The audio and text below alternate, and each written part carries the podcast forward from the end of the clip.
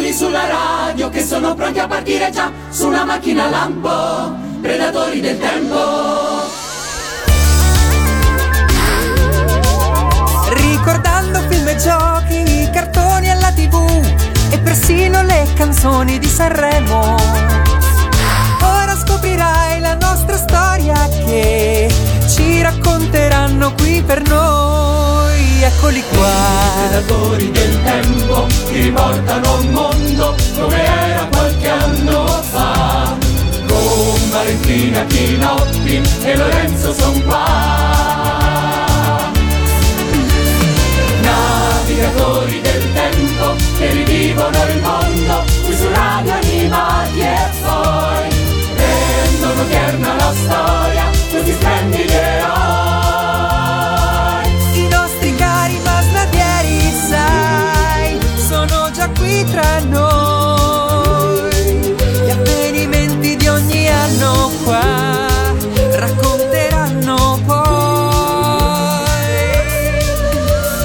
Eccoli sulla radio che sono pronti a partire già su una macchina lampo, predatori del tempo. Eccoci qua, salve a tutti e benvenuti a questa nuova puntata dei Predatori del Tempo. Io sono Lorenzo e con me ci sono come sempre. Valentina. E Chinoppi, ciao a tutti, ben ritrovati.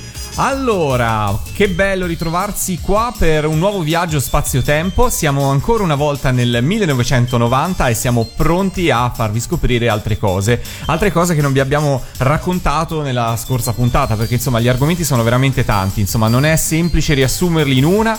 Qualche volta riusciamo a farlo in due puntate, molto più spesso ormai lo facciamo addirittura in tre, perché insomma non vogliamo lasciare niente alle nostre spalle. Dico bene? Giustamente, giustamente ci avviciniamo un po' al presente. I piccoli Lorenzo, Valentina e Chinoppi nel frattempo erano cresciuti e si ricordano molte più cose e sono qui apposta per voi per snocciolarvele. Esatto. Esatto, funziona proprio così. Insomma, ci mettiamo un po' del nostro, un po' di ricordi personali e un po' anche di preparazione. Insomma, non è che le, le buttiamo lì le cose, non è che le buttiamo là un po' a caso.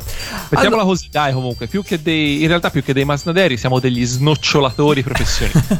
Snoccioliamo per voi un po' di, di cose dal nostro passato, dal nostro glorioso, a volte sì, passato. Siamo nel 1990 e partiamo, direi, dal cinema. Che ne dite? Eh, Che film idea. ci ha regalato il 1990? Bellissimi. Nessuno. No, non Ah, è vero, non, non, è vero, non è vero. Bellissimi bellissimi film. Bellissimi film, soprattutto per chi ama la, diciamo così, commedia sentimentale, che Mm. all'epoca fu un genere che si, eh, che si rimpose al- eh, ai gusti del pubblico, soprattutto grazie a alcuni titoli usciti proprio nel 1990. E il primo di cui eh, dobbiamo parlare è senza dubbio Ghost. Chi non ricorda Ghost con quella, con quella colonna sonora così mm, struggente, che poi era una, una canzone dei- dei- degli Everly Brothers, mi sembra, insomma, dei primi anni, dei primi anni 60, eh, racconta la storia appunto di un, di un giovane che viene assassinato per strada e eh, Quindi una, una commedia, una divertentissima Una divert- commedia. in realtà sì, perché lui torna sotto la forma famiglia. torna sotto forma di eh, fantasma per proteggere la, eh, la fidanzata, ma non avendo lui modo di eh, interagire direttamente con la fidanzata in quanto appunto fantasma, ha bisogno del- dell'aiuto di una medium. E la medium in questione è una, mm, è una signora sgangherata, anche abbastanza, eh, anche abbastanza buffa, il personaggio è interpretato da, Woody- Whoopi Goldberg che eh, all'inizio non vuole, non vuole, quasi non crede alla, alla- alla possibilità di, eh, di riuscire davvero a mm, entrare in contatto con, con gli spiriti e poi viene coinvolta in questa, in, questa, in questa storia perché poi dietro appunto c'è da scoprire chi ha ucciso il protagonista, c'è un intrigo nie- niente di Allora, vi levo dall'impiccio. Io non l'ho mai visto. Non l'hai visto? Mai. Oh, diciamo. Allora, la noia di quella canzone e dei vasi di Creta ha prevalso su ogni cosa. Basta, io da domani, stasera stessa scriverò la lettera di dimissioni. No, no, non puoi, non puoi. Invece raccontamelo perché magari mi prende voglia e lo guardo con quegli anni un po' di distanza. Allora, insomma. ti dico la verità, non so dirti che effetto possa fare Ghost nel, nel XXI secolo. Nel, nel 1990 era appunto aveva un, un mix mm, quasi perfetto di, ehm, di storia d'amore, di battute, quindi c'era una parte anche molto divertente. I produttori e i registi sono, sem- sono quei fratelli eh, Zucker che avevano già, ehm, come si dice, avevano già realizzato la- una pallottola spuntata, quindi insomma non, non- non trascuravano l'effetto comico Certo. dei, dei loro film. Un mix azzeccato anche di attori perché c'era Patrick Schweitz che all'epoca era il, il bellone per, per eccellenza, aveva, eh, l'avevamo imparato a conoscere con Dirty Dancing di cui abbiamo abbondantemente parlato e comunque era ancora molto sulla cresta dell'onda. Poi c'era Demi Moore che le male lingue sostenevano essere stata scelta semplicemente per la sua capacità di piangere a comando e effettivamente in Vabbè, non è film- mica facile piangere a esatto, è comando.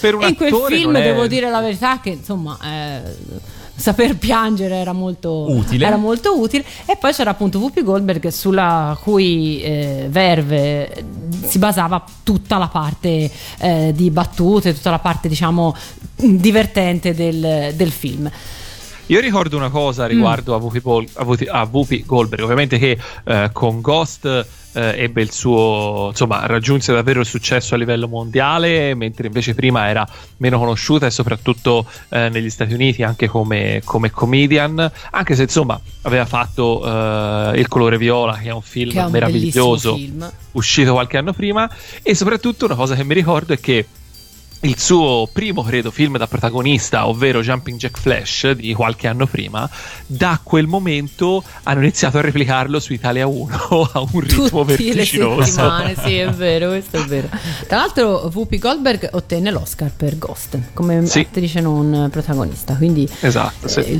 la, sua, la sua performance fu decisamente, fu decisamente positiva. Cosa è difficile oggi mm, chiedersi se dopo i 1001 cloni di Ghost, perché da Ghost in poi non so quanti film del genere hanno fatto, io ho perso veramente il conto, eh, che cominciano sempre con il morto e finiscono sempre con eh, il... eh, Morto? eh, sì, col morto, ma solitamente con un messaggio di speranza.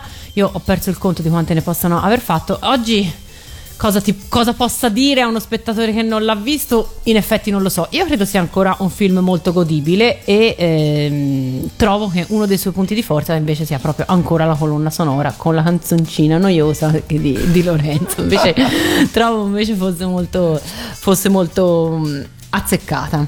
Tu l'hai visto Chinoppi? Assolutamente sì, assolutamente sì. Era. Beh, era, era comunque un bel film. Era, non era il film del col morto. Anche perché di solito insomma, i film col morto sono quelli dove c'è il morente più che il morto già morto.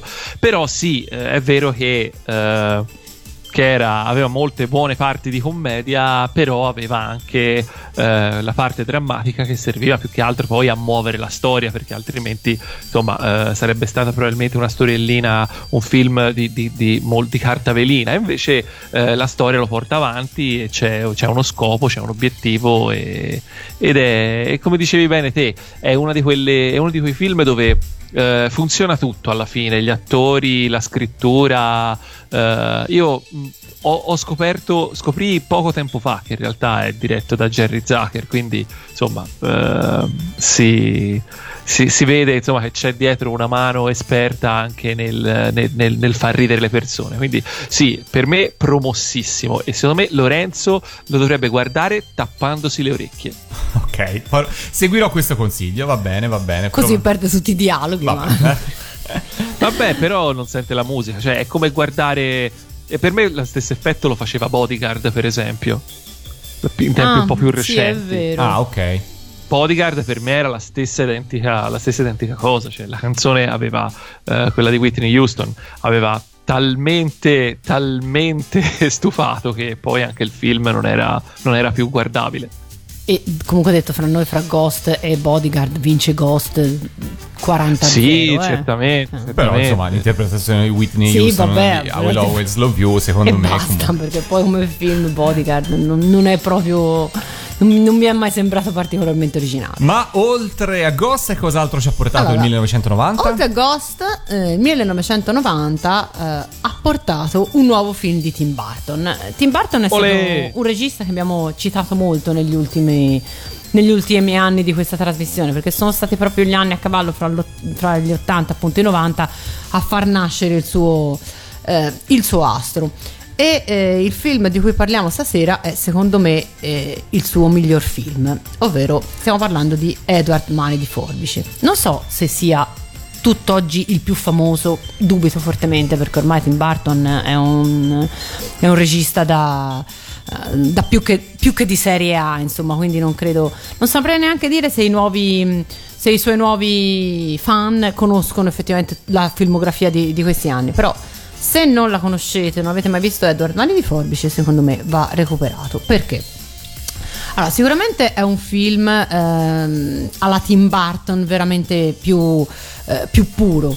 Ci sono. Il primo, il primo Tim Burton che il era primo. molto molto più asciutto esatto. rispetto a molto meno mh, mm, barocco esatto M- sempre molto visionario ma meno io, io, tu hai usato barocco io invece avrei detto mo- meno brodolato perché comunque poi a volte su questo brodolato sì infatti sì. brodolato perché ricordiamo, perché ricordiamo a chi si fosse messo in ascolto per la prima volta dei Predatori del Tempo che noi siamo maestri anche di neologismo. Esatto. Ok, neologismo, esatto. In, quindi, mh, mm, Edward Man di Forbice è una, è una fiaba, è la, la solita fiaba, del, de, una specie di Frankenstein se vogliamo.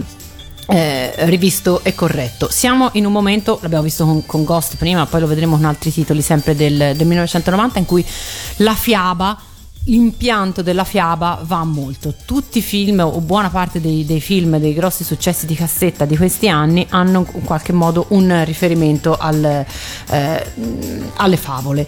Quindi eh, Edward Mani di Forbici non, non si sottrae a questa, a questa, a questa moda.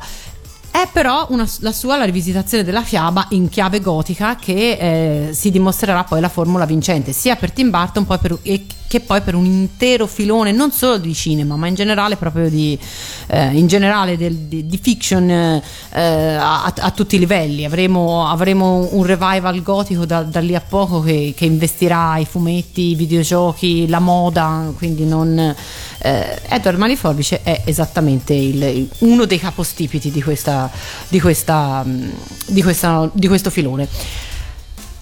Il, il, la, in qualche modo mh, Tim Burton vuole anche mettere in evidenza come il suo film, che appunto racconta di un inventore che crea una specie di, non so neanche io, forse robot, non, non è mai stato chiaro. Non è chiaro. Non è chiarissimo, comunque crea un, un, una sua creatura al quale eh, non riesce a, insomma, che non riesce a completare per cui eh, le sue mani sono una serie di fasci di lame eh, quindi di forbici, coltelli eccetera l'inventore muore e eh, l'inventore tra l'altro sottolineiamo il fatto che era interpretato da eh, Vincent Price quindi un omaggio e un richiamo a un certo tipo di cinema. Quindi Tim Burton non è soltanto un non era soltanto un innovatore ma era anche un, un, un cinefilo. Eh, Edward quindi rimane, rimane solo e eh, fa poi la conoscenza di una mm, fa poi la conoscenza di una, di una, ragazza e da lì poi mh, la storia insomma si evolve anche lì a metà fra eh, la commedia romantica e mm, invece più eh, toni più, più, drammatici, comunque molto Beh, più malinconici. Diciamo che la struttura è assolutamente quella della fiaba. Esatto. Cioè è, è una fiaba gotica molto, molto classica in cui... Eh, alla fine io ricordo una delle cose più belle del film sono per, sono per esempio le, le, le, scenografie in cui ci sono questa c'è questa provincia americana fatta di case tutte uguali tutte eh, assolutamente senza nessun dettaglio eh, su uno sfondo assolutamente di, di, un cielo piattissimo senza nessuna collina o montagna nemmeno nuvole sullo sfondo. È, è per rendere proprio l'idea di, di un qualcosa di estremamente eh, decisamente semplificato, di un qualcosa eh, in cui eh, insomma non, non, bisogna distrarsi, la storia da seguire è quella lì e non c'è, non c'è nient'altro. Esatto. Esatto, sì, sì, è vero. C'è un po' questo clima che si respira, questa atmosfera che poi in realtà in, in parte si ritrova in tutti i film di Tim Burton. Però, Sì, insomma, sì. eh, io ricordo che quando l'ho visto e l'ho visto al Ah, l'hai cinema. visto l'ho questo? visto, l'ho- possibile? L'ho visto e l'ho visto al cinema. Ricordo che mi colpì molto un po' questa atmosfera generale che si respirava nel film, che ti teneva sempre un po' in, in bilico fra mh, effettivamente un film, eh, di- una commedia da un certo punto di vista, ma da un altro punto di vista in realtà c'era sempre un po' questo eh, clima un po' sospeso, un po' sospeso nel tempo, che mi piacque molto.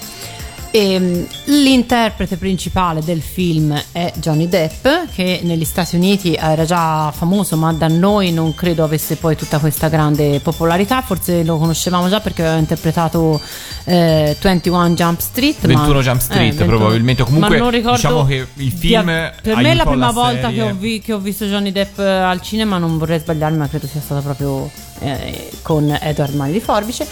E quello che forse voi non sapete è che Diciamo che grazie a questo film Johnny Depp conquistò le copertine di Cioè. Ah beh, Ok. E vai. il poster grande dentro Cioè. è vero, sì, è vero. Beh, soprattutto, insomma, diciamo che con questo, con questo film eh, Johnny Depp eh, diventa di fatto fin da subito il- l'attore feticcio di Tim Burton. Insomma, per, per tutta buona parte degli anni 90 le loro due carriere sono andate, sono andate parallele, insomma, si sono eh, lanciati a vicenda da un certo punto di vista. Esatto. E voi forse non sapete che eh, però Johnny Depp non è stata la prima scelta del- della produzione. Eccoci. Mm, eccoci. Chi, Infatti chi c'era la in ballo? produzione aveva- avrebbe voluto eh, che Tim Burton offrisse il ruolo a Michael Jackson. Beh, oddio, un Che po' non ci sarebbe stato non ci male, sarebbe eh. stato La, male. la secondo carnagione è quella. Povero Mike. Lui non ci sarebbe allora non ci sarebbe stato male come, come- come personaggio, però onestamente devo dire che il personaggio di Edward acquista spessore anche perché è recitato bene. Non, non ho idea di come avrebbe potuto recitare Michael Jackson. Ma Eh, io forse, forse una mezza idea ce l'ho. Eh, appunto. Quindi- cioè, p- p- enorme talento Michael Jackson, però insomma non è mai stato esattamente un, un maestro del- de- del- dell'attorialità. Io direi di fare la prima pausa musicale. So che ne ho parlato male Malissimo. poc'anzi, però d'altra parte per dovere di cronaca non possiamo non sentire i The Righteous Brothers con Ah, ecco, Righteous Brothers. Esatto, loro, Brothers. loro, loro. Con la Con I Will Always Love You. Esatto, Esatto. proprio quella. La- Su radio animati Ghost. Michael Jackson. Oh,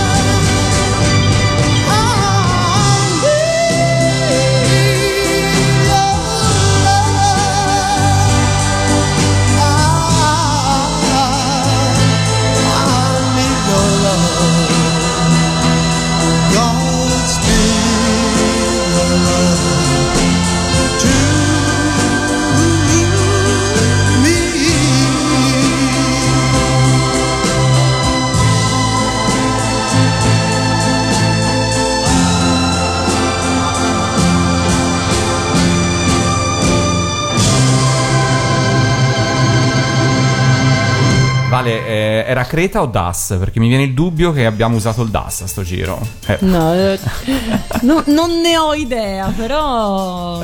Pongo. Però io penso che No, il Pongo era, chi non, era chi non piange sentendo questa canzone ricordando la scena del tornio. Io, io non piango. Io, io non piango. Io non Ah, piango. basta, ma che cosa.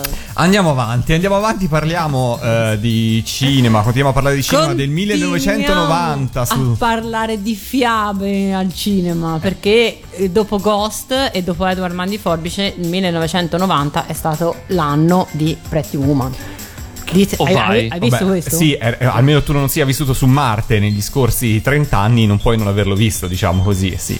esatto siccome non siamo vissuti su Marte l- lo abbiamo visto tutti quanti io l'ho visto al cinema te l'hai visto in tv? No, TV, figurati, eh. TV. Co- Scusa, ma eh, una curiosità, ma Edward Mani di Forbici ci sei capitato per sbaglio? Per sbaglio, sì, Dovevi andare a sì, fare la sì, spesa e e sono finito lì Eh, dentro, ecco, sì, no, esatto. giusto per capire. Io non credo ci sia da dire eh, su questo film, su Pretty Woman, ci sia da dire qualcosa che non sia già stato detto, stradetto e ridetto. È un, un altro film eh, di culto, un grandissimo successo di pubblico che unisce appunto gli elementi della fiaba tipo Cenerentola a quella eh, diciamo della, della commedia sofisticata tipica poi di, di Hollywood. Fondamentalmente la trama eh, la, la riassumiamo per quei due o tre che potrebbero non averlo visto.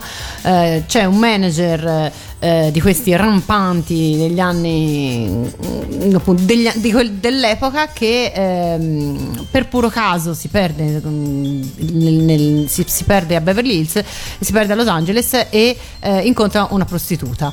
La- mm, dovendo trovare un eh, av- avendo bisogno fondamentalmente di avere compagnia per tutta la settimana e eh, essendo stato appena piantato dalla, eh, dalla compagna il manager decide di affidarsi a una professionista così non corre il rischio di ehm, avere problemi sentimentali in una settimana che è importantissima per lui perché deve trattare l'acquisto di una, di una compagnia ovviamente questo così non, non sarà Ovviamente, e- scusami tanto, cioè un film che comincia con il protagonista che dice solennemente io non devo innamorarmi, cosa- Esatto. come, come può andare a finire? Esatto, quindi una versione nuova, di, un- una versione anni 90 di, di Pigmalione, ovviamente lui insegna a lei come si sta in società e lei insegna a lui fondamentalmente come si sta al mondo. Quindi il... Non vorrei essere volgare, ma sembra gli insegni anche qualcos'altro. Sì, gli insegna anche qualcos'altro, ma insomma lui, ma lui capiamo che lui ha il cuore spezzato, non ha bisogno di farsi insegnare, semplicemente No, non, ha, non, non vuole più quel tipo di, di coinvolgimenti. In cosa è consistito il successo di questo, di questo film? Sicuramente nella trama. La trama eh, appartiene appunto al filone fia- fiabesco di cui abbiamo parlato fino adesso. Nella presenza di due attori belli e bravi, c'era Richard Gere che era un altro idolo, ehm, idolo di, di cinematografico già dagli, anni, già dagli anni 80 e ehm, Julia Roberts che invece si stava affermando in quegli anni in una innumerevole, proprio impossibile contarle tutte, raccolta di, di scene che poi sono diventate citazioni e, ehm, e poi anche qui la colonna sonora. Anche qui è incredibile, ma eh, cioè, incredibile no, credo sia, eh, non, non credo proprio sia un caso. La ehm, colonna sonora, il pezzo forte della colonna sonora è anche qui un eh, brano dei primi anni 60, un brano di Roy Orbison che diventa mm, letteralmente non solo colonna sonora del film, ma in qualche modo da tutte le volte che l'ho, rias- l'ho riascoltato appunto come citazione di un certo tipo di, di situazione è diventato proprio un vero e proprio inno di un, di un certo tipo di atmosfera, di un- di un certo tipo di, di storia. Nella colonna sonora di Pretty Woman, secondo me, van- la colonna sonora di Pretty Woman va citata tutta perché è veramente bella e tra i pezzi che eh, io ricordo molto molto bene ehm, ritengo di dover mettere anche It Must Have Been Love dei, dei Roxette. Eh beh, hai detto niente, Eh, esatto. ballatona pazzesca di ballatona quegli anni. Meravigliosa. Cosa... Quanto mi piacevano i Roxette. Anche a me, tantissimo. Credo che l'abbiamo già detto varie volte. Eh, Chinopi, tu cosa ricordi? di Quasi, quasi come i future mi Eh no, ora ne esageriamo. Come il futuro mai. Mai come il Mai futuro. nessuno. Cosa ricordate voi di questo film? Ma è uno di quei film eh, che fa atmosfera. Cioè, allora, siccome è un film eh, che straborda di buoni sentimenti, generalmente viene sempre un programmato intorno alle festività natalizie o giù di lì, perché comunque eh, nonostante tutto, boh, quindi mi porta, in, mi fa venire in mente Rai 1 e il Natale, non so perché, però insomma... questi, questi, due elementi. Io non l'ho visto al cinema, l'ho visto in tv. Eh, beh, piacevole, dai, è una, è una cosa piacevole uh, per passare una serata, secondo io me. Io è un film che, nonostante tutto, ancora adoro. Nonostante poi ge- quel genere lì non sia il proprio Come il mio. puoi conciliare Gundam eh, e tutte infatti, le cose, eh, gli so. squartamenti con Pretty Woman? Forse Valentina, perché ho avuto, spiegami un nonostante po'. tutto, ho avuto 13 anni, anch'io l'ho visto in, a quell'età lì. Ah, ok. Insomma, c'è stato un piccolo momento. Oppure, secondo me, in realtà tu guardi Gundam, però con particolare attenzione alle storie d'amore certo, tra i vari. Perché Gundam poi pullula di storie d'amore. Eh, certo. Come no? Sono Quel suo... gran ruba fuori di Amuro Rei. Esatto, soprattutto lui. Tu invece, che ti ricordi Pretty Woman? Io mi ricordo, sì, di averlo visto innumerevoli volte. È uno di quei film che quando sei a, a casa la sera e, e, lo danno su canale 5, su Italia 1, non è che cambi canale, cioè a meno che non ci sia qualcos'altro, lo tieni anche soltanto per farti compagnia la sera quindi sì, visto e rivisto e rivisto. E io devo dire che secondo me nonostante tutto, cioè bel film, scritto bene, tutto a posto quanto vuoi, ma secondo me eh, la, la, la, la, presenza scenica di eh, Julia Roberts in Pretty Woman è, una, è, uno di quei miracoli cinematografici anche lì che eh, cioè, non, non, capita spesso di, di avere un impatto simile. Cioè, la Julia Roberts di Pretty Woman è nell'Olimpo delle, secondo me, delle, delle, del, insomma, delle parti, dei ruoli più proprio più, più, più, più, belli di sempre, cioè più azzeccati di sempre. Lei era in forma strepitosa, ha trovato il, il personaggio perfetto per lei in quel momento, un, davvero un miracolo quasi irripetibile. Sono perfettamente d'accordo. Eppure sai che anche lei ha rischiato l'effetto flash dance? Eh, per chi non se lo... Si vedo che per chi non se lo ricordasse ehm... Beh, anche lei ha visto che, che, le davano una configurazione una configura esatto. maschio no allora è andata ah, così okay. nella scena all'inizio proprio del, del, film in cui si vede lei che si prepara quindi che mette gli stivali mette la parrucca eccetera quindi insomma perché non resti dubbi su che tipo di, di professione fa non è lei non è mm. lei e ehm, all'epoca negli anni 90 questo tipo di, di, di controfigure non venivano accreditate e, okay. mh, già era successo ai tempi di Flashdance e l'attrice che aveva interpretato appunto Flashdance poi aveva, aveva avuto un contraccolpo molto negativo sul fatto che insomma era poi venuto fuori che non era lei che ballava. E il rischio c'è stato in realtà anche per, anche per Giulia Roberts, ma lì fu la casa di produzione eh, che mise subito le, le, mani avanti e quando appunto la notizia cominciò a circolare eh, non fecero niente per smentirla, anzi dissero subito il nome di chi era, di chi era stata la controfigura di, di, Giulia Roberts e se non ricordo male anche venne scritturata per un, eh, per un film insomma. E si prese la copertina di Shoei? Non si prese assolutamente no, niente, non ah, ricordo okay. neanche il nome, però appunto eh, no, ecco, per dire comunque per fortuna i tempi stavano, stavano già cambiando insomma e come giustamente detto te ehm, Giulia Roberts in Pretty Woman non è soltanto la figura ecco è, è, proprio, è proprio, la sua recitazione a, a creare il, eh, la bellezza del, del film io allora, questo va detto una cosa. Io in quegli anni andavo tutti i sabati al cinema. Tutti. Oh non, non, avevo. Non, ce, non ce eravamo non... accorti. Quindi potrei fare un elenco infinito di film eh, del, di, del, 1990. Ho scelto chiaramente di, di, non farlo, anche perché sennò la, la puntata va via tutta così. Eh, però ho, an- ho ancora altri, altri titoli di cui penso sia il caso di parlare.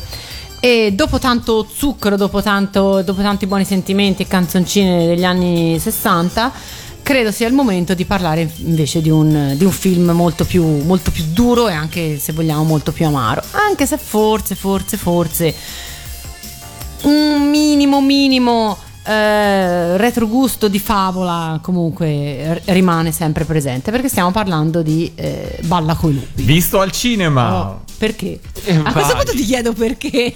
Ma mi ricordo che un mio compagno, io andavo alle scuole medie all'epoca, mi disse ah, andiamo a vedere al cinema questo film, entrammo al cinema Gambrinus di Firenze nel primo pomeriggio e uscimmo tipo... Eh sì, dura tantissimo. Durava un orario, cioè durava tipo tre ore, non so quanto Eh, dura- durava. dura durava tanto, tantissimo. Però mi ricordo, mi colpì moltissimo la fotografia. È un bellissimo. È un bellissimo film, Balla coi lupi. È un western classico in qualche modo, per quanto riguarda la fotografia, il modo con cui è girato, il modo con cui è, è concepito. Ehm, c'è stato un, un momento chiaramente in cui il western è stato un, un genere molto popolare a Hollywood, però negli anni 90 non, eh, eh, questo, questo momento era passato, il western era un, un genere in, in declino, se non quasi del tutto, quasi del tutto declinato. E eh, sicuramente Kevin Costner eh, dimostrò un certo, un certo coraggio nel, nel voler appunto intraprendere un'avventura cinematografica come quella di un, di un film western negli anni 90 che dura appunto tre ore. Tre ore. Forse anche qualcosa. Tre ore, tantissimo. Eh, prima e, di una volta, e una volta i cinema non erano così comodi come sono esatto. adesso. eh. No, infatti, infatti. Dicevo, prima di avventurarci ulteriormente nella trama di Balla coi lupi, nei, nei retroscena, facciamo un break musicale nuovamente. volentieri. Allora, da Pretty Woman eh, abbiamo due possibilità: o Pretty Woman, il title track, oppure Roxette. Io direi Roxette Direi a questo Roxette punto. a questo eh? punto, Che sì. dite? Sì, sì. E vorrei ben dire. Evviva i Roxette!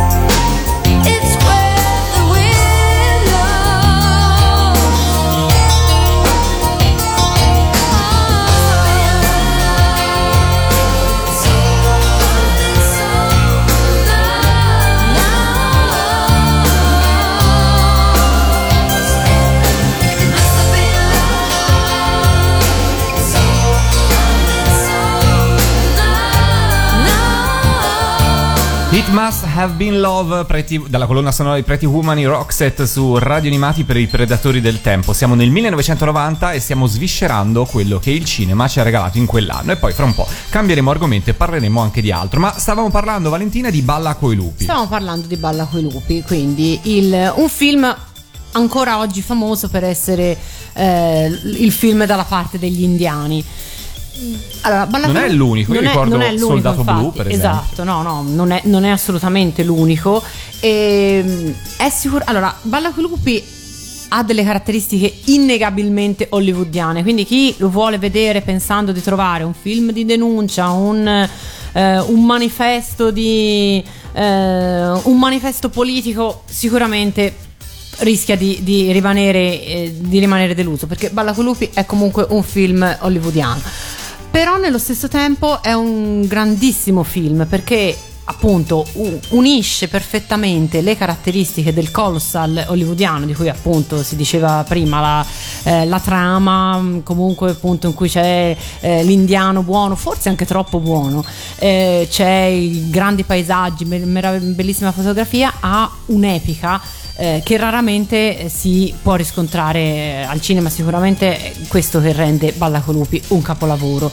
L'epica della frontiera, il, il West inteso proprio come non soltanto come, come, luogo ma come stile di vita, come, come mito fondativo del, dell'America. Ed è questo che rende questo film secondo me ancora oggi imperdibile per quanto riguarda il suo essere dalla parte degli indiani, comunque riaccese la, ehm, l'interesse del, della comunità mondiale verso quello che comunque problema, era, era, ed è tuttora un problema, ora non, senza voler, senza voler insomma, eh, scendere troppo nel particolare, ma insomma la comunità eh, dei Lakota che ha interpretato ha lavorato direttamente anche nella produzione di, di Balla coi lupi era ed è tuttora una delle comunità più povere d'America.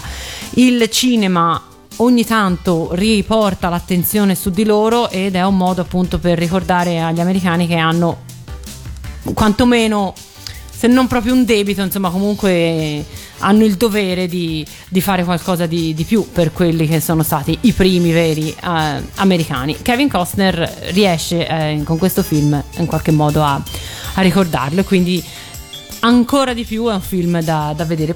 Non saprei dire onestamente se in tv viene, viene proposto. Ogni tanto in sì, parti, ogni tanto penso. sì, una versione, una versione editata in genere o comunque spezzato in due, sì. Chinoppi, tu l'hai visto?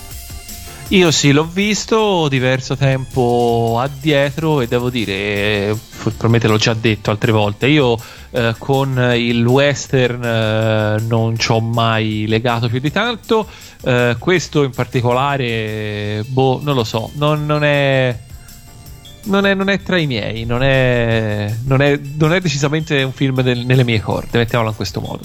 Io invece devo dire che mh, mm, forse il genere western non tutto, però alcune cose, alcune cose mi piacciono, me- nonostante non, sai- non- cioè, non- non riesco a spiegarmi il perché, però mi piacciono. A me piace tantissimo. E, e Balla coi lupi a me colpì tantissimo eh, vederlo al cinema. Devo dire che in televisione, secondo me, nonostante tutto, Non rende. non rende, perché Vero. visto sul maxi schermo del cinema, eh, nonostante si fosse in un'epoca in cui non esistevano ehm, mega sale con lettini, ormai ho visto i cinema moderni offrono veramente qual- qualsiasi cosa dentro, ma era un cinema che non c'è più a Firenze. Ehm, però ecco, il grande schermo rendeva omaggio a una fotografia pazzesca, per cui mi ricordo appunto eh, che comunque la durata del film è effettivamente molto lungo, insomma, non, non la sentii più di Non tanto. te ne accorgi neanche, No, esatto, no, no, Mm, infatti, infatti, infatti. Per cui resta secondo me un, un bellissimo film. Sono d'accordo. Chiudiamo l'angolo del cinema per questa puntata? Ma sì, per questa puntata direi di sì. E allora facciamo un'altra pausa musicale, ascoltiamoci un'altra, un'altra canzone. L'ho scelta da un film che è dello stesso anno e- ed è un film che si intitola Sirene. L'avete visto? Certo. Tu Chinoppi sì, l'hai visto? eccezionale.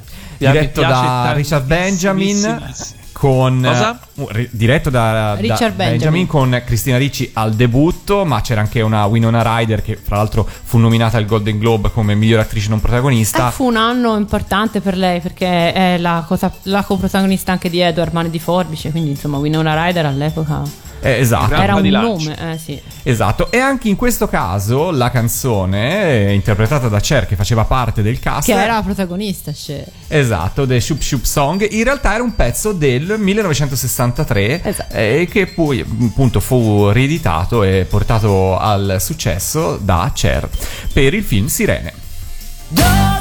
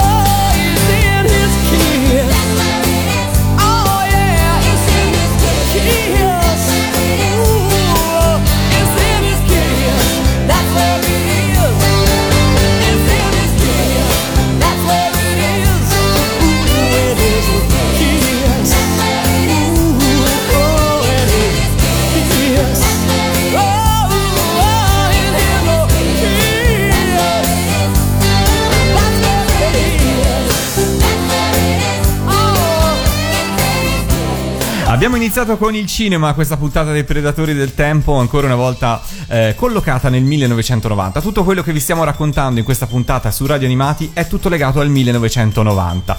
E dal cinema passiamo alla televisione. Parliamo un po' di storia della televisione anche, perché il 1990 è l'anno di nascita di Telecinco, ovvero corris- il corrispondente spagnolo di Canale 5. C'è da dire che già nel 1990 Canale 5 si prepara a festeggiare i 10 anni di attività e lo farà attraverso una trasmissione che è Buon compleanno Canale 5 che sarà realizzata a cavallo fra il 1990 e il 1991. Nel frattempo però, insomma, l'impero televisivo di Silvio Berlusconi è in espansione. La Francia non sta andando benissimo perché le cose con la Senk stanno sì, non stanno andando bene e chiuderà i battenti dopo due anni nel 1992. Il 3 marzo del 1990 però partono le trasmissioni di Telecinco in Spagna dopo alcuni mesi di sperimentazione sulla fine del 1989, però ufficialmente le trasmissioni partono il 3 marzo del 1990. Domanda per Valentina Chinoppi, vi è mai capitato di andare in Spagna o all'epoca anche in Francia e vedere qualche istante di Telecinco o di La Senk? No, devo essere No. sincero. No, ok, quindi non siete fra quelli come il sottoscritto che quando arriva in un albergo la prima cosa che fa è accende il televisore con la speranza che non ci siano solo canali satellitari ma anche qualche tv del posto? Che Sì, però non in quegli anni. Non in quegli non anni. in quegli Ok. anni, esatto. Torniamo a Telecinco perché ovviamente le- la speranza e le aspettative sono alte perché si confida che il pubblico iberico sia maggiormente propenso a accettare un investitore straniero nel proprio mondo televisivo e ci possa essere anche una maggiore apertura rispetto a quanto era successo in, eh, in Francia. E così fu eh, lanciata Telesinco, il cui primo direttore di rete fu il rumeno Valerio Lazzarov. Ora c'è da fare una premessa. Valerio Lazzarov è stato un nome importantissimo anche per la televisione italiana. Si potrebbe parlare di lui veramente per tante tante cose perché è stato un innovatore. Prima in Rai e poi eh, su uh, Canale 5. Fra le cose che sicuramente ricorderemo tutti fu insomma un utilizzo uh, notevole delle tecnologie che l'epoca insomma in qualche modo offriva in ambito televisivo, che oggi ci fanno un po' sorridere perché indubbiamente è vero che è così. Però se vi ricordate per esempio la sigla del pranzo è servito, la prima videosigla del pranzo è servito, eh, dovete pensare a, Valerio Lazzaro perché la realizzò lui. Se vi ricordate Premiatissima e il Magic Studio dove questi cantanti si esibivano su questi chroma key, così, così tecnicamente viene definito, con queste computer graphics spesso molto azzardate, per carità molto divertenti, molto colorate, era sempre opera sua, per cui è stato un, un personaggio fondamentale della, della nostra televisione. Ehm, che si ritrova appunto dal 1990 a capo della TV eh, Telesinco. In una prima fase Telesinco ricalca in tutto e per tutto, o quasi, insomma, la programmazione Fininvest italiana e esistono e furono trasmessi i corrispettivi di tante trasmissioni di successo nel nostro paese. Il pranzo è servito, Tra moglie e marito, Il gioco dei nove, La ruota della fortuna, Colpo grosso, Bellezza al bagno, Il gioco delle coppie, tutte queste trasmissioni con titoli un po' diversi furono ovviamente trasmesse anche eh, su eh, TV, il canale 5 spagnolo. Con il tempo c'è stato anche un po' un'inversione di tendenza perché ci sono state trasmissioni che dalla Spagna sono arrivate da noi. Un caso che mi fa piacere ricordare, perché purtroppo da noi non ha avuto un grosso successo, ma era secondo me una trasmissione molto divertente, era, eh, fu, è stata Cronache Marziane, che da noi è stata trasmessa su Italia 1 da eh, Fabio Canino eh, e, fu, e in Spagna è stato un grandissimo successo proprio su ehm, Telesinco. Oltre ovviamente alle trasmissioni televisive eh, dall'Italia, arrivarono anche moltissimi cartoni animati trasmessi da Italia 1 e per l'occasione sappiamo bene che furono riadot- riadattate in qualche modo le sigle italiane. Fra le tante, indubbiamente quella che ha avuto più successo, veramente un successo nazional popolare in Spagna, è stato Campeones, ovvero Ollie e Benji, da noi famosa per essere in realtà la sigla di Lupin, la terza sigla di Lupin III, Lupin l'incorreggibile Lupin, cantata da Enzo Draghi. Eh, come succede in Italia, anche in Spagna ovviamente esistono le fiere del fumetto e le fiere del fumetto partecipano anche gli interpreti delle sigle, per cui... No, davvero? L'interprete, l'interprete della sigla Miguel... Perché non lo facciamo anche noi Miguel Morant anni fa si è esibito dal vivo al Salon del Manga di Barcellona proprio cantando Campeones dal vivo. Eh, un tipo buffo con questa maglietta di, di Ollie e Benji addosso un po' in sovrappeso eh, un po' impacciato anche però insomma il, um, si vedeva insomma che aveva piacere a esibirsi e il pubblico era ovviamente in delirio perché m- immaginatevi insomma eh, per, per, loro Campeones è un po' come da noi ora non so non saprei forse fare un paragone però è veramente nazional popolare forse come Goldrake ecco diciamo una, ro- una roba del genere Valentina Respira. No, no, no, è vero. Eh. No, so, mi è venuto in mente che adesso fuori onda vi devo raccontare una Valentina cosa. respira. Poi voi Mentre respiri e riprendi fiato, noi ci ascoltiamo la sigla di Campione. Se ci volete cantare su Lupin, l'incorreggibile Lupin, lo potete fare. Io lo faccio spesso con i colleghi spagnoli.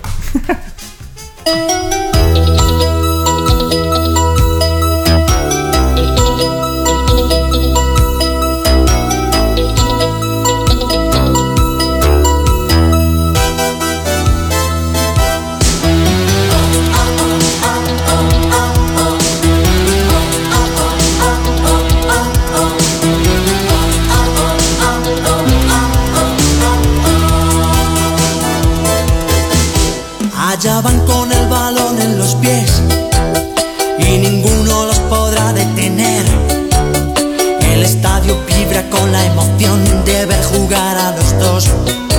A los dos solamente juegan para ganar, pero siempre con deportividad.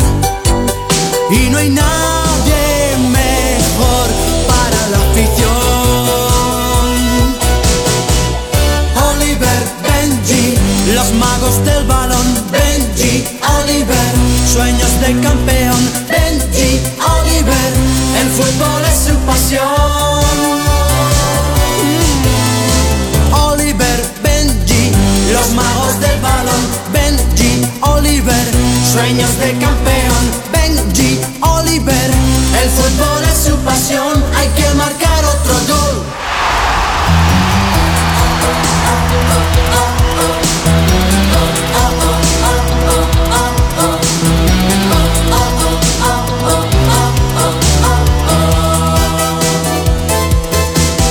Del primero al último jugador y empezando por el entrenador. Todos tienen que saber su papel para salir a vencer. A vencer. El orgullo de luchar a morir por su equipo, su ciudad, su país. No se puede contar, es algo especial.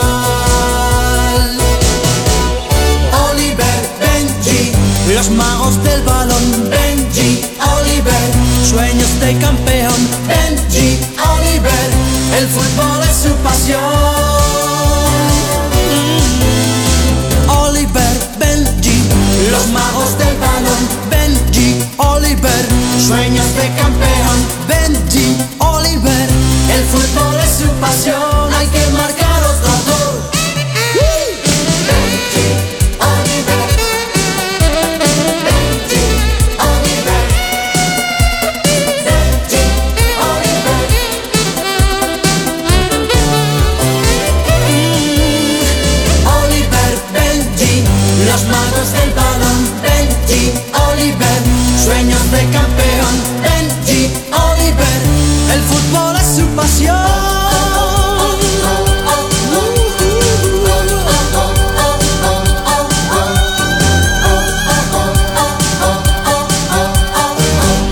Campeones, Oli e Benji, la sigla spagnola su Telecinco in Spagna nel 1990. Insomma, in quegli Vabbè, anni si può lì. dire.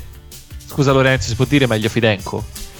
Preferisci, Lupin, eh, preferisci Lupin, l'incorreggibile Lupin? No, no, meglio Fidenco. In generale. In generale, andare- a prescindere. andare alla fiera dei fumetti ad ascoltare il buon, non mi ricordo nemmeno come si chiama, già, eh, però meglio Fidenco, dai. Meglio Fidenco, sì, vabbè, gusti sono gusti. Lui, lui si chiama esattamente Miguel Morant. Miguel Moran. Ok. Morant. Morante. Morant. Morant. Cianni come Cianni, Cianni Morant. Gianni Morant. Esatto. Cambiamo argomento, cambiamo argomento, abbiamo fatto il cinema, abbiamo parlato della nascita di Telecinco in Spagna, adesso parliamo un po' invece di videogiochi, quindi ci facciamo ancora più nerd del solito qua ai Predatori del Tempo perché il 1990 è stata una bellissima annata anche per quanto riguarda i videogiochi. Allora, sì, diciamo che in realtà tutta questa parte d'inizio anni 90, diciamo, iniziano a le cose iniziano a muoversi molto molto molto velocemente in ambito di, di videogiochi. Le alternative sono tantissime eh, tra appunto quello che succede in sala giochi ma soprattutto a casa. E insomma vedremo anche nei prossimi anni che saranno anni che verranno rivoluzionati per, per- per tutta una serie di motivi. Eh, per quanto riguarda la eh, sala giochi che abbiamo appena citato, eh, dovremo aspettare il 1991 per un certo rinascimento di cui parleremo eh, e i giochi che escono quell'anno non sono tanti e non sono particolarmente interessanti. Citiamone giusto qualcuno per eh, non tralasciare. Eh, allora, il videogioco di Aliens, che era molto bellino, non so se ti ricordi Lorenzo No? Era carino perché c'era lo scontro finale in cui prendevi il- quella specie di esoscheletro come c'è nel film, era molto interessante. Eh, poi Rodland, che era un, un platform, diciamo, sullo stile di Bubble Bubble a schermo fisso, che mi piaceva molto. Pit Fighter che anticiperà di qualche anno i eh, giochi di combattimento con sprite digitalizzati, cosa che renderà Sì. poi famoso Mortal Kombat qualche anno dopo. E soprattutto uno di quelli che si ricorda meglio degli anni del 1990 è Altered Beast, questo te lo ricordi? Me lo ricordo anche perché il- il- la trasposizione, se non sbaglio, su Sega Mega Drive, giusto? Eh, era un gioco della Siga, se non Sì, sbaglio. esatto, fu uno di quei titoli in cui loro, insomma, cavalcarono molto l'onda, era forte come titolo. Sì, esatto, era uno dei primi dei giochi, forse era addirittura in bundle con il Mega Drive. Eh, può darsi lo sia stato, sì, può darsi. Mi pare, sì. Però insomma, eh, io eh, tra l'altro Altered Beast secondo me è un, è un videogioco invecchiato molto male, ora senza andare ad approfondire. Ci sta. Però insomma su- succede. Allora, eh, dicevamo invece per quanto riguarda l'home gaming la situazione si fa molto molto molto interessante siamo eh, ancora almeno in Europa in un periodo di passaggio tra la terza e la quarta generazione di console la quarta generazione è quella che eh, di fatto viene conosciuta come la generazione delle console a 16 bit eh, che specialmente in Europa ancora eh, non erano del tutto diffuse perché Uh, il Sega Mega Drive era già uscito sia in Giappone che negli Stati Uniti arriverà uh, in Italia soltanto alla fine del 1990 e sarà quindi insomma in tempo per il Natale per capirsi uh, e sarà di fatto la, la prima console a 16 bit del, del, arrivata da noi perché se non sbaglio il Super Nintendo uscirà in Giappone proprio nel 1990 insomma avevamo già parlato del fatto che la Nintendo eh preferiva sì. dedicarsi ad altro in quegli anni aveva una, cosa, una cosina chiamata Game Boy come abbiamo raccontato insomma portava un eh, sacco di giusto Esatto, giusto avuto un briciolo di successo. Eh, I primi anni 90 erano di fatto quelli eh, in cui, almeno nel, nel, nel, nel mio giro, eh, dovevi assolutamente avere un'Amiga 500 o in teoria anche un PC se ti piacevano i giochi a 16 colori. Ah, e qui io vorrei subito aprire il polemicone perché io non ho Vai. mai avuto l'Amiga nel 1990 e ti rode, e, mi, ti e questa cosa mi rode ovviamente, va bene, ad anni di distanza di, posso dire che mi rode, però in realtà eh, nel 1990 ci penso un attimo, eh, sì, forse ancora per poco avevi quel limite lì, la, la, la, la VGA che che estenderà questo limite a 256 arriverà in quel periodo lì. Sì, esatto, quindi insomma diciamo che eh, poi insomma non tutti ce l'avevano, quindi ancora per un po' di tempo eh, l'Amiga dava assolutamente un paio di categorie ai eh, PC in generale. Uh, e uh, le uscite eh, per la piattaforma di casa Commodore non mancavano e uh, rendevano felici gli appassionati di qualsiasi genere possibile perché veramente veniva, oltre ad esserci molti giochi originali, veniva convertito di tutto e c'era da dire che eh, rispetto alle console, per esempio, eh, l'Amiga aveva il vantaggio di, eh, del mouse che permetteva di giocare a tutta una, una serie di, di, generi eh, di videogioco che era impossibile, eh, erano impossibili da giocare avendo in mano un semplice controller come poteva essere appunto quello del, del Mega Drive. Oltre al fatto che con la tastiera poi potevi eh, anche aggiungere tasti e funzioni speciali. Eh, c'era però un genere in particolare che rimase di fatto unico eh, dell'Amiga e poi dei, dei, dei, PC, quindi non è praticamente mai arrivato sulle console e che proprio in quegli anni eh, stava fiorendo e eh, trovò appunto su Amiga 500 il suo ambiente naturale per, per proliferare e prosperare. Eh, si tratta delle avventure grafiche punta e clicca e io qui posso sentire il cuore di Lorenzo che si gonfia. Sì, perché se per Amiga questo erano insomma delle, dei, dei, giochi insomma in qualche modo che insomma si potevano eh, giocare bene rispetto alle console perché ave, l'Amiga aveva il mouse, su PC diventavano di fatto un po' l'unica cosa a cui potevi realmente giocare perché sui PC all'epoca il joystick era una roba, cioè inesistente, sì. per cui in realtà potevi solo armarti di tastiera e mouse, per cui in qualche modo diventavano un po', insomma, erano diciamo la categoria di giochi che meglio si prestava a essere esportata anche su PC, per cui sì. Eh, cosa sono le avventure punta e clicca? Allora, ci arriviamo. Diciamo che eh, la premessa. E la, e la spieghiamo per Valentina, perché Valentina non ci ha mai ah, giocato. Sì, però, esatto. secondo me, Valentina, conoscendola, si potrebbe veramente appassionare. Io ce la vedo una che dice: No, non lo so. Poi, poi entra nel gioco, capisce come funziona. Adesso Kinoppi ti spiegherà il funzionamento.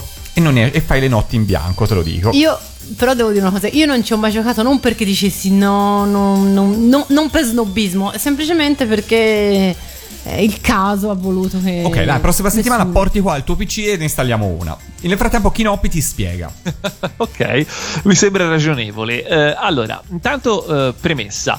Eh, ne parliamo in realtà insomma le avventure grafiche mh, eh, hanno avuto varie eh, incarnazioni insomma si sono evolute molto negli anni e non sono certo un'invenzione del 1990 eh, però nel 1990 esattamente il 15 ottobre eh, esce quella che è probabilmente la più quella che ha definito il genere in tutto e per tutto, ovvero The Secret of Monkey Island. E qui ancora il cuore si gonfia perché Tantissimo. insomma, eh, tanti tantissimi ricordi legati a quel gioco. Eh, allora, però, se vogliamo trovare una definizione esatta di avventura grafica, non è ovviamente semplice, come insomma quando vogliamo definire eh, i generi di qualsiasi cosa, cinematografici, musicali, eccetera, anche per i videogiochi, eh, non è assolutamente semplice. Eh, e eh, ed è soprattutto una cosa, eh, l'avventura grafica o comunque giochi di avventura sono una cosa che sono andati molto di pari passo con le tecnologie che erano presenti eh, al momento dell'uscita e dello sviluppo dei, dei videogiochi. Eh, quindi eh, diciamo che c'è stato un periodo, quindi prima de, de, negli anni 80, in cui eh, di fatto la tecnologia non era sufficiente nemmeno per permetterti di sviluppare un'interfaccia grafica eh, minimale, eh, quindi nemmeno per permetterti l'utilizzo del mouse in maniera interattiva. Eh, quindi esistevano prima delle avventure grafiche le, avventure, le cosiddette avventure testuali, eh, che erano di fatto una sorta di via di mezzo tra un libro game e un gioco di ruolo, cioè rispetto al libro game avevano in più che potevi diciamo esplorare liberamente. Di solito eh, insomma si trattava di un gioco in cui leggevi un pezzo di testo quindi come nel videogame come nel libro game e poi avevi un, una riga di comando un terminale chiamiamolo come, come vuoi un prompt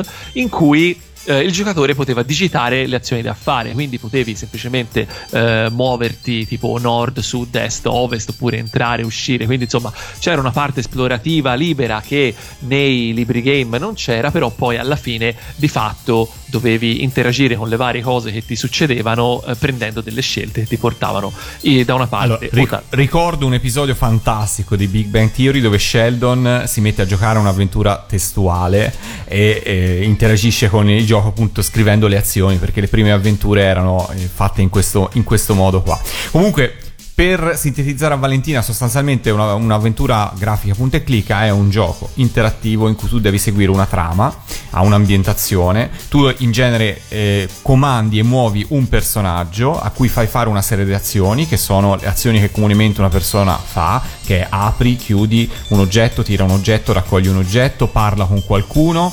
Eh, e devi seguire una trama e risolvere una serie di enigmi.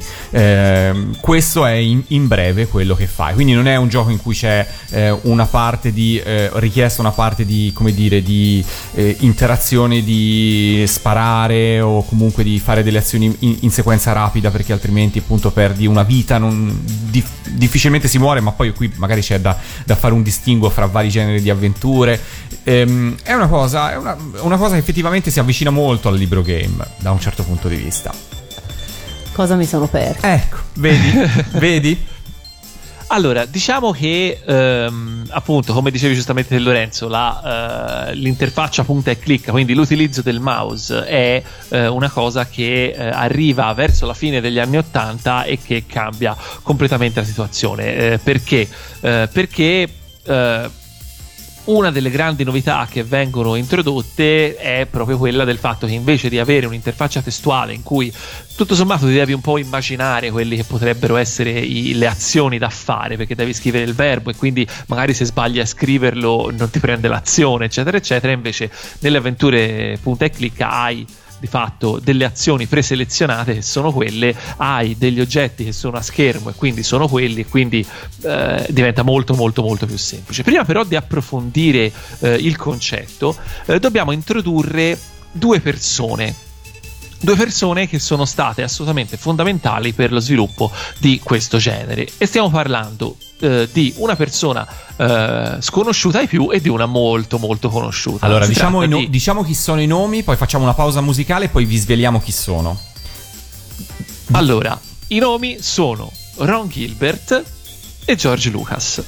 Ti dice qualcosa, Forse- Vale? George Lucas, sì. Ok, poi ti svegliamo anche chi è l'altro. Nel frattempo, dal 1990 ci ascoltiamo i 5 samurai che in quell'anno sbarcarono su Italia 7.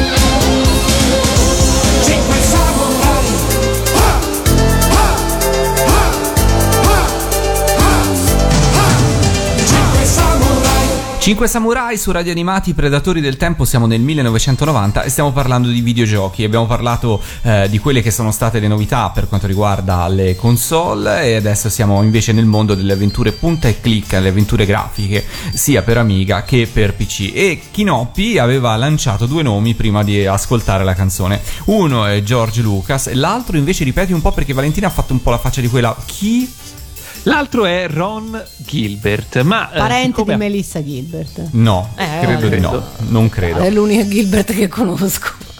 Ma siccome che appunto non tutti sanno chi è Ron Gilbert, io vi parlerò di George Lucas. Oh. Ah, bene, benissimo. Allora, no, molto brevemente, George Lucas lo conosciamo tutti. Eh, molti, magari dei fan di Guerre Stellari della de- delle nuove generazioni, pensano che sia un vecchio bollito con idee del, del millennio scorso. eh, ma in realtà Falcon. Anche del Millennium Falcon, ma in realtà, diciamoci la verità, in quegli anni George Lucas era un visionario e non ne sbagliava una. Perché, eh, insomma, eh, se si pensa che eh, lui nel 1979 fondò una società costola della Lucasfilm che si chiamava Computer Division. Questa società, diciamo, passò attraverso varie fasi, eccetera, eccetera, però di fatto da quella, da quella società lì nacquero poi nel corso degli anni la Industrial Light and Magic e la Skywalker Sound, che eh, non so se eh, sono nomi che vi dicono qualcosa, ma di fatto sono delle società che hanno rappresentato per anni lo stato dell'arte per quello che riguarda gli effetti visivi e gli effetti sonori. Quindi, insomma, stiamo parlando di società che assolutamente dettavano legge nel campo della tecnologia applicata eh, al, al cinema e al sonoro. Eh, sentite dire, no, non le conosco direttamente, però insomma immagino che il feudo, l'impero di Lucasfilm fosse articolato in tante società, per cui insomma si stava espandendo. Beh, ILM per dire sono quelli che storicamente fanno tutti gli effetti speciali di Guerre Stellari e non solo. E non solo. E non solo.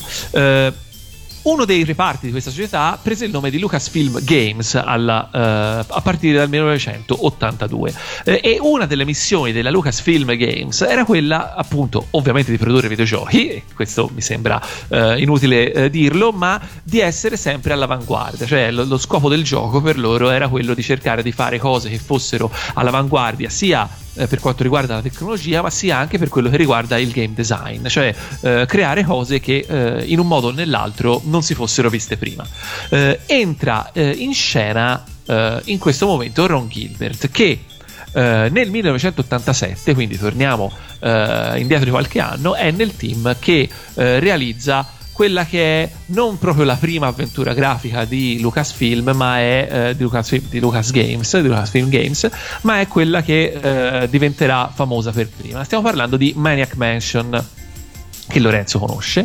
Certo che conosco, però perché non, non citare anche la prima? La prima, che doveva essere Labyrinth, Potrebbe, sì, esatto, però Credo diciamo sia- indubbiamente Maniac Mansion fu un, cre- esatto, un capolavoro già di per fu un, fu un capolavoro assoluto. Diciamo che una cosa carina, una cosa insomma curiosa a dire anche della Lucasfilm Games è che loro per tanti anni non hanno avuto i diritti per fare i giochi di, di- di Star Wars perché appartenevano ad altri. Eh, li avevano ceduti ad altri. Ah, è giusto. Quindi sì, insomma. Eh, detto sapevo. questo, nel, eh, nel, eh, nell'87 appunto esce Maniac Mansion che è il gioco che di fatto eh, e, eh, introduce questa super novità di cui parlavamo prima, ovvero eh, l'interfaccia completamente grafica in cui eh, i verbi erano selezionabili da un elenco eh, a fondo schermo e non più diciamo da, da- da indovinare.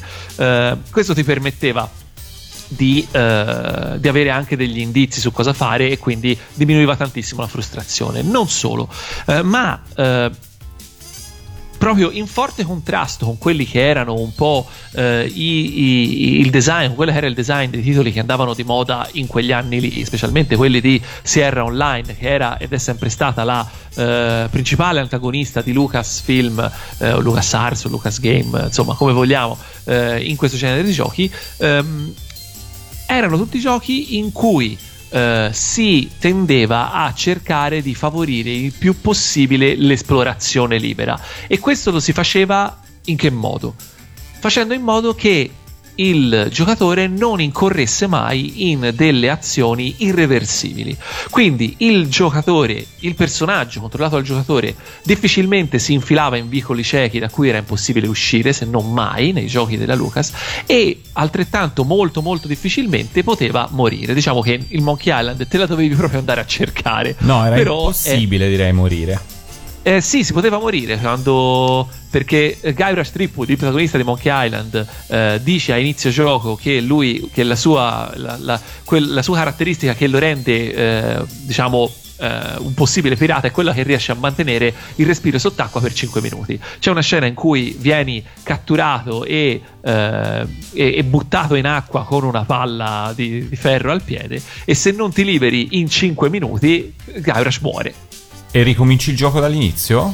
E devi ricominciare non dall'inizio, Ah. da, da poco prima, mi pare. Però di fatto Guybrush muore. A un Ok, certo punto Sì, è però, morto. diciamo- Però devi aspettare, devi aspettare 5 minuti di orologio sott'acqua. Lo hai, cosa- citato, lo hai citato tu prima, è, è giusto citare la controparte dei, film- dei- dei giochi della Lucasfilm, ovvero i giochi della Sierra Online con le varie serie King Quest, Space Quest, Larry, eccetera, eccetera, eh, che a differenza dei giochi, dei, dei giochi della Lucas non solo era possibile morire, quindi dovevi, se non avevi salvato il gioco, ricominciare dall'inizio, ma ancora più frustrante era che molti degli elementi presenti nel gioco potevano interagire con il protagonista e con gli altri personaggi anche in più di un modo, solo che se tu non sceglievi il modo giusto, tu rischiavi per esempio de- di perdere un oggetto e poi non riuscire più ad andare avanti, ma per riuscire a capire che non, non andavi più avanti perché avevi usato male un determinato oggetto, ci passavano veramente anni, secoli, eccetera, eccetera. Per cui io personalmente non sono mai stato una- un grande amante dei giochi della Sierra per quanto ho trovato Larry divertente con il suo approccio soft core diciamo eh, o King Quest eh, con le sue ambientazioni medievali e quant'altro però insomma eh, non c'era paragone nel gioco- nella giocabilità dei giochi della Lucas che comunque non corrispondeva ad una come dire mh, ad una semplicità. Non erano eh, banali mai e c'era dietro un'innovazione pazzesca da più punti di vista. Assolutamente, diciamo che eh, la- la- i giochi della, della Lucas poi eh, settano un po' quello che è lo standard, ovvero eh, dei mondi eh, anche a volte poi col tempo molto grandi che eh, si ingrandiscono piano piano, quindi eh, diciamo che eh, non è che parti ed hai un mondo gigantesco da esplorare, ma eh, all'inizio puoi esplorare le cose che conosci, poi mano a mano andando avanti nel gioco eh, arriverai a conoscere degli ulteriori luoghi che prima non conoscevi e quindi li potrai esplorare. E questo aiuta a iniziare gioco, il gioco incanalato in una certa direzione e non, eh, e non e non dovendo esplorare un mondo, un Certo. mondo grandissimo senza avere nessun tipo di indizio. Non solo, ma eh, tutti i vari luoghi dei giochi rimarranno sempre accessibili, almeno fino a quando hai di fatto qualcosa da farci. Perché nel momento in cui, eh, in alcuni giochi, nel momento in cui hai esaurito quello che devi fare all'interno di un, di un ambiente, l'ambiente diventa non più accessibile. Quindi Ma ti per chi- risparmia. ma per chi non avesse mai giocato a Monkey Island, Kinoppi, come possiamo riassumere la trama di questo gioco? Allora, Monkey Island narra la storia di Guybrush Threepwood, eh, che, il cui nome eh, pare nacqua, nacqua, Qua- nacqua, Nacqua. Nacqua? Come i brodoli di prima. il cui nome pare che nasca eh, da eh, il fatto che Punto Brush era l'estensione di un programma di grafica che veniva usato all'epoca all'interno della, della Lucas e siccome il protagonista non aveva ancora un nome veniva chiamato semplicemente Guy, cioè il tizio e quindi Guy.brush era il nome del file in cui veniva salvato il, i file al protagonista. E Pensa un po', quindi- poteva chiamarsi pippo.txt o roba del genere. Esatto, esatto. Punto JPG. Quando il marketing è meditato, eh. Esatto, quando il no, però successo è No, comunque studiato suona- suona molto minimi bene. Guybrush suona benissimo. E eh, praticamente la, la storia narra appunto di Guybrush che vuole diventare un, un famoso pirata, un temibile pirata. E eh, per fare questo dovrà superare tre prove che sono eh, il eh, trovare un, un tesoro, il, il diventare un eh, il- il- il- lo sconfiggere il maestro di spada dell'isola su cui si trovava e il rubare un prezioso oggetto dalla casa di un, di un gove- del governatore. Eh, e insomma, ovviamente queste tre, queste tre, quest in realtà si incroceranno poi nel corso, nel corso, del tempo, ma soprattutto più che la trama in sé per sé, che comunque è molto, è molto carina e molto interessante, sarà anche l'umorismo. Uh, di, di, di, stile molto slapstick che uh, permea il videogioco a uh, fare breccia nel, nel, cuore dei giocatori. Insomma, diciamocelo, Monkey Island fa molto, molto, molto ridere. Anche a davvero tantissimi, ormai quasi 30 anni dalla sua uscita, eh, fa ancora molto molto molto ridere a giocarlo adesso. Eh, piccolo dettaglio tecnico riguardo a, eh, a, Monkey Island, si basava su eh, un uh, linguaggio di, di, su un motore che eh, insomma un motore software che faceva girare un linguaggio di scripting che si chiamava Scam Uh, che uh, venne sviluppato da Ron Gilbert per uh, Maniac Mansion. Infatti, il gioco è un acronimo, ora non ricordo, è tipo Scripting Creation Utility for Maniac Mansion, appunto, le due M stanno per Maniac Mansion, e che è rimasto lo stato dell'arte per ancora tantissimi, tantissimi anni, perché tant'è che, ad- che non solo eh, il bar dei pirati dove inizia la storia di Monkey Island si chiama appunto Scam Bar, ma eh, adesso al giorno d'oggi esiste eh, un emulatore eh, che si chiama appunto Scam VM, ovvero Scam Virtual Machine, che serve per far girare sui computer moderni i, le avventure grafiche targate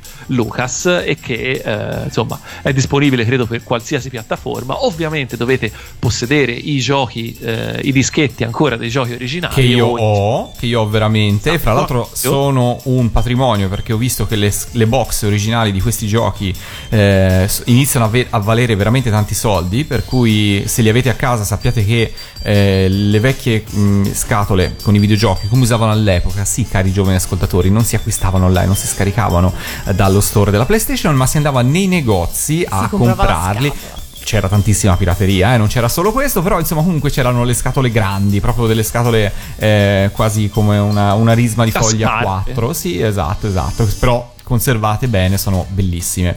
E, ehm, e, in più avevano anche dei sistemi interessanti antipirateria, perché ovviamente la pirateria eh, arrecava danni all'epoca, tuttora, insomma, per cui si inventavano delle cose molto divertenti. Esatto, quelli parliamo. Lucas. Es- esatto, per... Parliamone, parliamone, scusa Lorenzo, ti interrompo, per della, della protezione antipirateria di, di, di Monkey Island era bellissima. Praticamente nella confezione del gioco originale trovavi una ruota. Un, una ruota, un disco di quelli, eh, cioè era una ruota fatta da tre dischi diversi che a seconda del, del codice che il gioco ti, ti, presentava all'inizio tu dovevi ruotare eh, e eh, ruotata nel punto giusto faceva venire fuori un altro codice che era la risposta che, che te dovevi mettere. Ecco, io ai tempi ho visto talmente tante versioni di questa ruota fotocopiata, appiccicata sul cartoncino e poi rimessa il più possibile, insomma, ricreata a partire da delle fotocopie che eh, insomma, veramente la gente sì, eh, ovviamente, perché tra l'altro a quanto pare Monkey Island all'epoca era un gioco molto difficile da craccare, ovvero da, da forzare e annullare questa protezione, quindi era, era molto divertente, era un'altra caratteristica che rendeva all'epoca Monkey Island assolutamente unico. Eh, Un'altra cosa carina da dire è che eh, noi siamo quella generazione che è andata al cinema a vedere i Pirati dei Caraibi. Ah, ecco. Infatti, e, ha detto, e ha detto all'unisono: Cavolo, ma hanno fatto il film di Monkey Island e non lo ammettono. Eh, sì, l'abbiamo pensato tutti.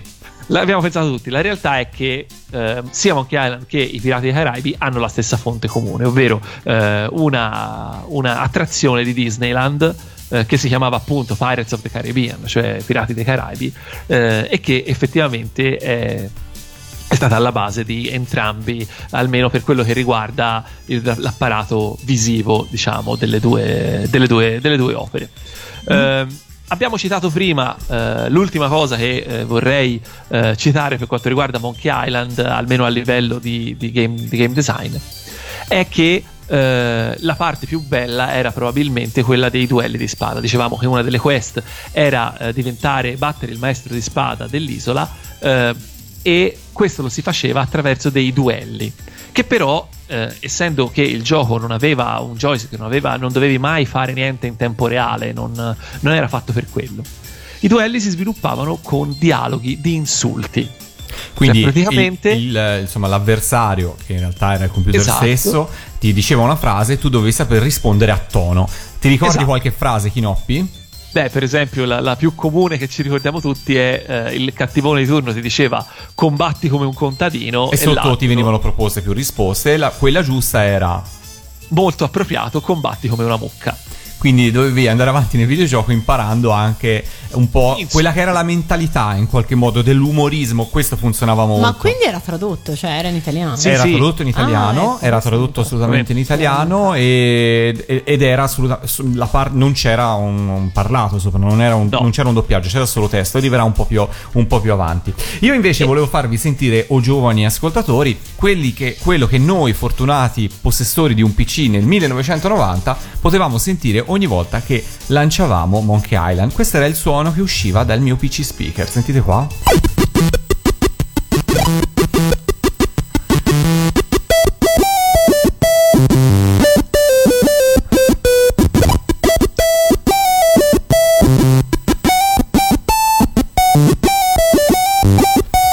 So che oggi vi fa ribrezzo, so che oggi nemmeno la suoneria di un cellulare è così, però dovete sapere che all'epoca il PC offriva questo. In realtà Ma poco no, dopo ma scusa arriveranno- Lorenzo, anche all'epoca in realtà, noi che avevamo un'amiga ci faceva ribrezzo anche all'epoca. Lo so, lo so, lo so, eh, me, me lo immagino perché già l'Amiga era un passo avanti anche da questo punto di vista. In realtà però io vi ho fatto sentire questo, mh, questo breve estratto della colonna sonora originale di Monkey Island perché? Perché eh, se come ha detto Kinoppi prima Monkey Island è stata un'innovazione da un punto di vista dell'interfaccia e dell'engine che c'era sotto per quanto riguarda appunto tutto il linguaggio di, di scrittura, eh, Monkey Island ebbe un grosso- grossissimo successo anche per quanto riguarda la colonna sonora. E qui va citato un altro nome perché perché se eh, Ron Gilbert è, è il papà di Monkey Island per quanto riguarda appunto tutta la parte di, di, di- azione programmazione e quant'altro, eh, c'è un altro personaggio che va citato assolutamente. Ehm, questo personaggio eh, è colui che ha in qualche modo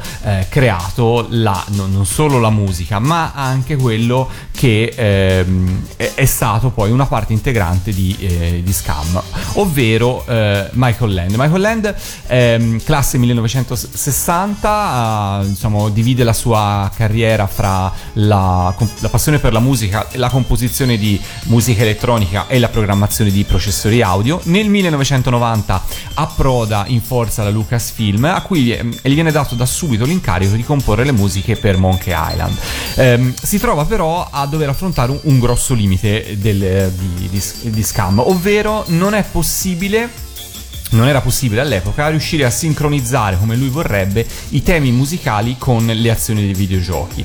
Ehm, e così si mette al lavoro e crea eh, iMuse. Eh, fra l'altro usando qualcosa, hai qualcosa ben prima di eh, iPod, iPhone, eccetera, eccetera, ehm, che ehm, sarà sostanzialmente un, un, una parte integrante di, di Scam per facilitare il, um, così, le transizioni delle, delle parti musicali dei videogiochi di avventure grafiche fra una scena e l'altra. Cioè, sostanzialmente quello che riesce a ottenere è che eh, mentre un giocatore sta giocando alla sua partita a Monkey Island, eh, a un certo punto il tema varia gradualmente pur mantenendo stesso, la stessa nota. Quindi, per esempio, eh, il, il giocatore si avvia verso una zona lugubre per dire del eh, magari un cimitero, magari una palude e quant'altro, il tema musicale è lo stesso, ma piano piano si sente gli strumenti che variano e cambia l'atmosfera del pezzo. Questo oggi si- ci sembra una roba scontata, però vi posso dire che per, per quegli anni era veramente una roba pazzesca, c'era veramente una qualità, una qualità, Valentina sta morendo nel frattempo, una qualità pazzesca di... Sopravvivo. stai sopravvivendo, vedi? Guarda, giocare alle avventure grafiche quando sei un po' malaticci a casa è No, fantastico. ma io non sono malaticcia No, per il momento. però, vabbè. Ancora. Quindi da Monkey Island 2 viene introdotto iMuse, Monkey Island 2 che uscirà un paio di anni più tardi ehm, ed è proprio testimonianza del grosso lavoro e della grossa attenzione alla qualità che c'era in questi videogiochi. Dico Eh, bene, Lorenzo. Chinoppi? Dici, dici benissimissimo. Eh, prima di andare a, a- a una pausa musicale, perché insomma. In realtà, guarda, caro Chinoppi, siamo proprio arrivati Vai. al capolinea, eh, sai. Oh, accidenti. Fammi solo dire un'ultima cosa, un'ultimissima cosa, perché eh, riscrivendo eh, il pezzo mi sono reso conto di una cosa fa- assurda, ovvero eh, in realtà questo, questo tipo di, eh, di- di- di interfaccia è durato molto poco perché eh, la tecnologia, come si diceva, andava avanti e già dal 1993 i, eh, l'elenco dei, dei verbi scritti in fondo, delle azioni scritte in fondo, sparisce per passare, eh, per lasciare il posto a un'interfaccia molto più eh, st- striminzita, se vogliamo, però insomma anche molto più intuitiva, eh, fatta con pulsante destro e pulsante sinistro, dove col pulsante destro cambiavi le azioni che diventavano molte meno. Eh, e col sinistro invece continuavi a puntare e il primo gioco bellissimo tra l'altro ad avere questa nuova interfaccia era Sam Max Hit the Road che ovviamente Lorenzo ricorda Sì, sì, ho anche questo in box, anche Che se non è tra tra i miei preferiti, eh, devo dire. Ah, io lo adoravo perché anche quello mi faceva molto ridere. Tra l'altro, il primo film, il primo gioco della Lucas ad essere uscito su CD con la traccia interamente vocale doppiata in italiano. È vero, sì. Quindi eccezionale, molto molto strana, però bellissima. E io vi giuro che quando ho rivisto questa data, 1993, io sono impazzito perché pensavo che veramente eh, questo tipo di, di- di salto tecnologico fosse arrivato molto dopo, cioè almeno 95-96. Io quando ho letto che Sam Max è del 93 sono- mi sono sentito veramente, veramente molto, molto, molto vecchio. Lo siamo, lo siamo. E questa trasmissione non aiuta a farti sentire giovane, aiuta Non se aiuta. sei giovane a scoprire cose di un tempo in cui non c'eri, se hai un po' la nostra età a dire ah, però è passato il tempo. Siamo arrivati in fondo anche a questa puntata dei Predatori del Tempo, ma il 1990 ci riserva altre cose, sono certo che torneremo a parlare ancora una volta dei giochi della Lucasfilm e delle avventure grafiche perché ne hanno fatte veramente tanti con grande successo. Io direi di chiudere questa puntata facendo uno strappano regalo, stavolta non sentiamo una sigla, ma sentiamo in qualche modo il tema principale di Monkey Island.